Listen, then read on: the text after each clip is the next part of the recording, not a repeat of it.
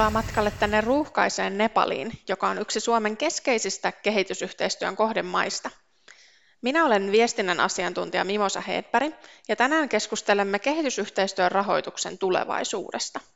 Halusin kuulla, mitä täällä Nepalissa, missä kehitysyhteistyötä oikeasti tehdään ihan ruohonjuuritasolla, ajatellaan suomalaisen kehitysyhteistyön tärkeydestä ja mahdollisten leikkausten vaikutuksista. Jututin Maniksa Acharyaa, joka työskentelee lähetysseuran nepalilaisessa yhteistyöjärjestössä Sahas Nepalissa projektikoordinaattorina. Lähetysseuran kehitysyhteistyö toteutetaan aina paikallisten järjestöjen kautta, sillä paikalliset itse tuntevat parhaiten oman alueensa kehityksen haasteet ja myös ratkaisut. Maniksa siis työskentelee hankkeessa, joka tekee töitä Nepalin köyhissä maalaiskylissä muun muassa ruokaturvan ja ilmastonmuutoksen parissa – Tätä työtä tuetaan Suomen kehitysyhteistyön varoin. Näin Maniksa kertoo, millaisten kehityshaasteiden parissa Nepalissa tällä hetkellä eletään. Nepal is an agricultural country. Almost uh, around 60% of the population are involved in agriculture, but the production is very low Although that many population are involved in agriculture, there is a very low productivity. The land is not fertile here, and basically there is a geographical topography is also very difficult. And also, uh, while living in the Nepal, mostly there are many uh, vulnerable and the marginalized community. There is a high level of poverty. Uh, there is also the low level of education. Uh, if we uh, go beyond the Kathmandu, then, then the poverty increases, and also there is a lower level of education sector health status is very poor and there we can find a lot of malnourished children. So these are some of the problems that we have. Natural resources has not been utilized properly. So like this is the basic scenario of nepal. Maniksa kertoi tuossa, kuinka Nepal on maanviljelykseen pohjaava yhteiskunta. Moni syrjäseutujen perhe elää pienviljelyksestä ja tuotanto on hyvin alhaista, Luonnonmullistukset ja ilmastonmuutos vaikeuttavat viljelyä yhäkin entisestään. Nepalissa köyhyyttä on paljon ja koulutuksen taso on yhä alhainen. Etenkin pääkaupunki Katmandun ulkopuolisilla syrjäseuduilla kärsitään yhä esimerkiksi aliravitsemuksesta. Entä mitä sitten on saatu aikaan kehitysyhteistyössä, jonka parissa Maniksa nyt työskentelee? Mitä muutoksia hän on nähnyt omassa työssään? While working uh, in the development cooperation funded project uh, the first thing uh, that we are working the vulnerable and the marginalized groups such as the uh, Dalits and the uh, Dalits and especially the women and also the people with disability. So these are some of the some of the sectors that have been left behind for so long in the Nepal. So through the help of development cooperation, we are we are directly working with these groups of people. So we have seen the changes like they have been involved in the decision making process of at the household level and also community level because they have learned in the group to save some money and to speak for themselves and also um, give their opinion at the household level and also at the community level most of the males go to the India or other neighboring countries to work and that left behind the women and the children at the homes. So we are working with the women and uh, uh, building their capacity on the different farming options, new technologies. We are introducing the new technologies on these agricultural sectors so that they make the maximum use of this technology and increase their food production. And also to uh, we are also supporting these uh, women within uh, drudgery reducing technologies uh, like drip irrigation or improved cooking stove. Using this technology has helped the women to reduce their work workload as well. And also we are um, uh, training them uh, like how to increase the production. Maniksa kertoi tuossa, että työtä tehdään kaikkein haavoittuvimpien ihmisten kanssa, kuten niin sanottujen alakastisten dalitien, naisten sekä vammaisten ihmisten.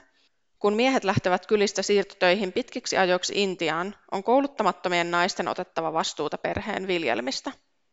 Tähän heille tarjotaan kehitysyhteistyössä tukea esimerkiksi viljelykoulutusten avulla, ilmastokestävistä lajikkeista opettamalla sekä ympäristöystävällisiä teknologioita, kuten nyt vaikkapa tippakastelua tai puuta säästäviä liesiä hyödyntäen. Ja kun puhutaan uusista teknologioista, yleensä kyseessä ei ole siis mitkään kalliit teknologiat. Niinkin pieni asia kuin aurinkopaneeli voi huomattavasti nostaa köyhän perheen elämänlaatua. Tässä seuraavaksi kuulette erään isoäidin koskettavan tarinan. Naisen poika on kuollut, joten köyhä isoäiti pitää yksin pienessä kodissaan huolta lapsen lapsistaan. Uh, her son has uh, died in India while working, and uh, and she was the only one taking care of her grandchildren. And I can remember that uh, the field staff sharing the story of her. Um, like we have supported um, her with a solar panel because there was no uh, source of electricity in the Jajarkot districts, and she had not uh, that enough money to buy um, the solar panel by herself. And this and her grandchildren uh, used to sleep early because they do not have light uh, at the evening time and they couldn't study. And she also used to cook uh, mm, dinner at uh, when there was a sunrise, when, the, when there was still light. So after the support of a solar panel, now the children, her grandchildren are able to study even during the evening time and she happily cook a meal for her grandchildren.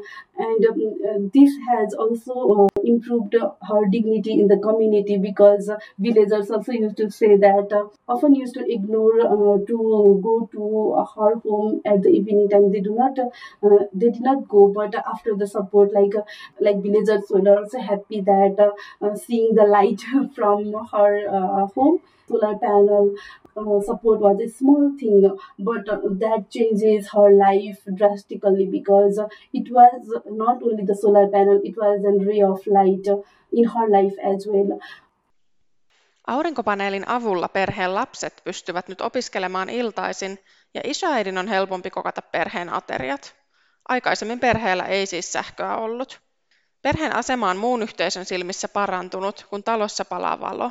Tämä on pieni, mutta hyvä esimerkki kehitysyhteistyön vaikutuksista yksilöiden elämään. Mutta entäs sitten kehitysyhteistyön laajemmat, pitkäaikaiset vaikutukset? Onko työllä sellaisia isompia yhteiskunnallisia vaikutuksia? In case of a long-term impact uh, that I can see from my past experience uh, uh, is that uh, we are advocating with the local government also to bring changes in the policies level so that um, if we hit at the policy level then this will uh, last for the long time because uh, we are here for only four to five years. And then after the phase out of the project we obviously want these communities to continue with the progress that we had seen so far. Uh, so we are working with the local government and we are also uh, capacitating the women representative and also the local government side by side uh, along with the communities so that we can bring the wider, wider change in the communities uh, and also, we are working with the local entities such as community based organizations, uh, youth groups, and also the network organization. And we are also capacitating these organizations, local level organization, so that after uh, the Sahas uh, phase out from that area, these uh, local level institution or the communities can continue uh, the activities Manikse kertoi tuossa, kuinka kehitysyhteistyö ei ole vain yksittäisten ihmisten auttamista. Tärkeää on myös tehdä vaikuttamistyötä niin, että nepalilaiset päättäjät saadaan mukaan ja että he ottavat kehityksen omalle vastuulleen. Manikse kertoi myös tosi osuvasti, kuinka kehitysyhteistyöhankkeet ovat alueella vain muutamia vuosia, mutta paikalliset ihmiset sekä kunnat, he jäävät alueelle ja he ovat niitä, joilla on avain pitkäaikaiseen muutokseen. Siksi heitä on osallistettava vahvasti kehitykseen jo nyt, ja näin Suomen kehitysyhteistyössä tehdäänkin. Mutta nyt asian ytimään. Pitäisikö Maniksan mielestä Suomen pitää kiinni kehitysyhteistyön nykyrahoituksesta? Yes, obviously. I'm of the opinion that uh, Finland will continue the development cooperation funding because uh, as I have been involved with uh, FELM funded project in the Sahas Nepal, I have seen the changes in the lives of people uh, for the last four years. Uh, we do not have to do the very big thing, but uh, small changes that I have seen the small changes uh, we are capacitating the local gov- local uh, people like community and also, and also the local government. So uh, there has been um, uh, changes in terms of policy level and also in the lives of uh, people. Uh, basically, we work to diversify the livelihood option of the community so that they can give the maximum use of the different livelihood options they are into. So if we look into the Karnali province, like most of the men are outside of their homes for the work, uh, so that uh, that left behind that leave behind the women and children and also the old age people in the village itself. And uh, these are the people who are highly vulnerable vulnerable to the different impacts of climate change and also this community that as i said earlier uh, there is in poverty malnutrition is higher uh, they do not have enough food uh, to eat on a daily basis. So if uh, we stop the development uh, funding or anything such like that then uh, obviously there will be ne- negative impact in the lives of these people because this development cooperation funding has brought us in of hope uh, and happiness in, uh, their lives. So obviously their life will be impact uh, and there will be the negative impact. Viesti Nepalista, täältä kehitysyhteistyön ytimestä, on siis selvä. Suomen tulee jatkaa kehitysyhteistyön rahoittamista maailman kaikkein heikoimpien ihmisten parissa. Entä miten Maniksa arvioi, mitä tapahtuisi, jos kehitysyhteistyö nyt lakkaisi hänen alueellaan? A lot of life of community. Um, people like these vulnerable and the marginalized community whom we have been working with are uh, for now dependent on us because uh, because we have uh, we have been continuously capacitating them and also and also showing the different ways of farming techniques to increase their food production level and also showing them the different uh, livelihood options and uh, empowering them for the economic empowerment. So if we stop uh, in the midway, then obviously they will uh, be affected, and there will be the negative impact uh, on the different se- uh, the different sector. Like there uh, we are working within resource poor farmer. Uh, we are providing the resources for now. Like resource doesn't only mean the money or the technology. Resources also means the knowledge and the skills. So uh, we are providing these knowledge, uh, knowledge and the skills uh, to these uh, farmers who were often farmers, or I like to say that um, like Dalit and the marginalized community in the overall, um, they have been ignored for so many years and within development cooperations help. Now they have started to realize their rights and are advocating for their rights also. And um, through the development cooperation funding they have started to get the basic uh, basic needs such as education health and also the food production. So uh, obviously if the development cooperation funding stops uh, then uh, these uh, they will be deprived of these uh, basic services they are getting for now. And also in the long run it will impact their lives their children. So these are some of the impacts that we'll see. And Karnali is already the backward is one of the left behind province if we see in case of in Nepal. So uh, the poverty, like I would say that poverty will increase. Maniksa kiteyttää vastauksessaan. Jos kehitysyhteistyö lakkaisi, kärsisivät siitä kaikkein heikoimmassa asemassa olevat ihmiset. Nyt kehitysyhteistyöllä on saatu aikaan jo hyvää kehitystä, mutta jos työ päättyisi kesken kaiken, lakkaisi tämä kehityskaari. Ja pahimmillaan se tarkoittaisi esimerkiksi Karnalin provinssissa, joka on siis yksi Nepalin vähiten kehittyneimpiä, että köyhyys alueella lisääntyisi. Kysytään vielä lopuksi, millainen mielikuva Maniksella on Suomesta ja suomalaisista? Entä mitä neuvoja hänellä on Suomen tulevalle hallitukselle? I have not been to Finland or before uh, working in the Sahas Nepal. Uh, there was no any connection of me with the Finnish people. Like uh, after working in the organization itself, that I have been connected within Finnish people. And as far as I know, like uh, uh, Finnish people are very humble uh, and they are very hospitable. hospitable. and also that they have a strong work ethics that I have learned from the Finnish people only Finland is not only known for its culture or the natural beauty, uh, they are also uh, known for uh, being consistent, being the happiest country in the world.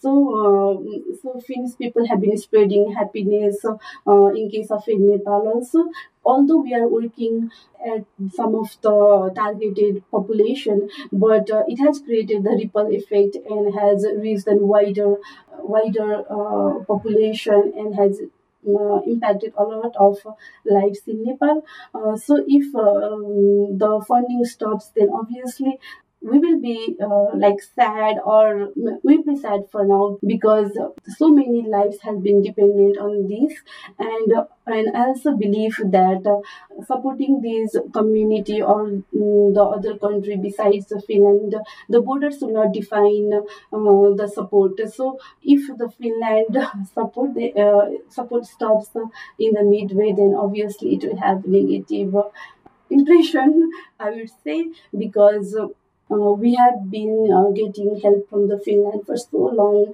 and this has also built uh, the cooperation and the solidarity. So we don't want to break that in between. So Finland should not turn its back in back in the Nepal and uh, it should continue the funding because a lot of uh, lives are dependent uh, on these funds. Nepalista kantautuu Suomeen selkeä viesti Älkää kääntäkö selkäänne maailmalle ja maailman kaikkein köyhimmille.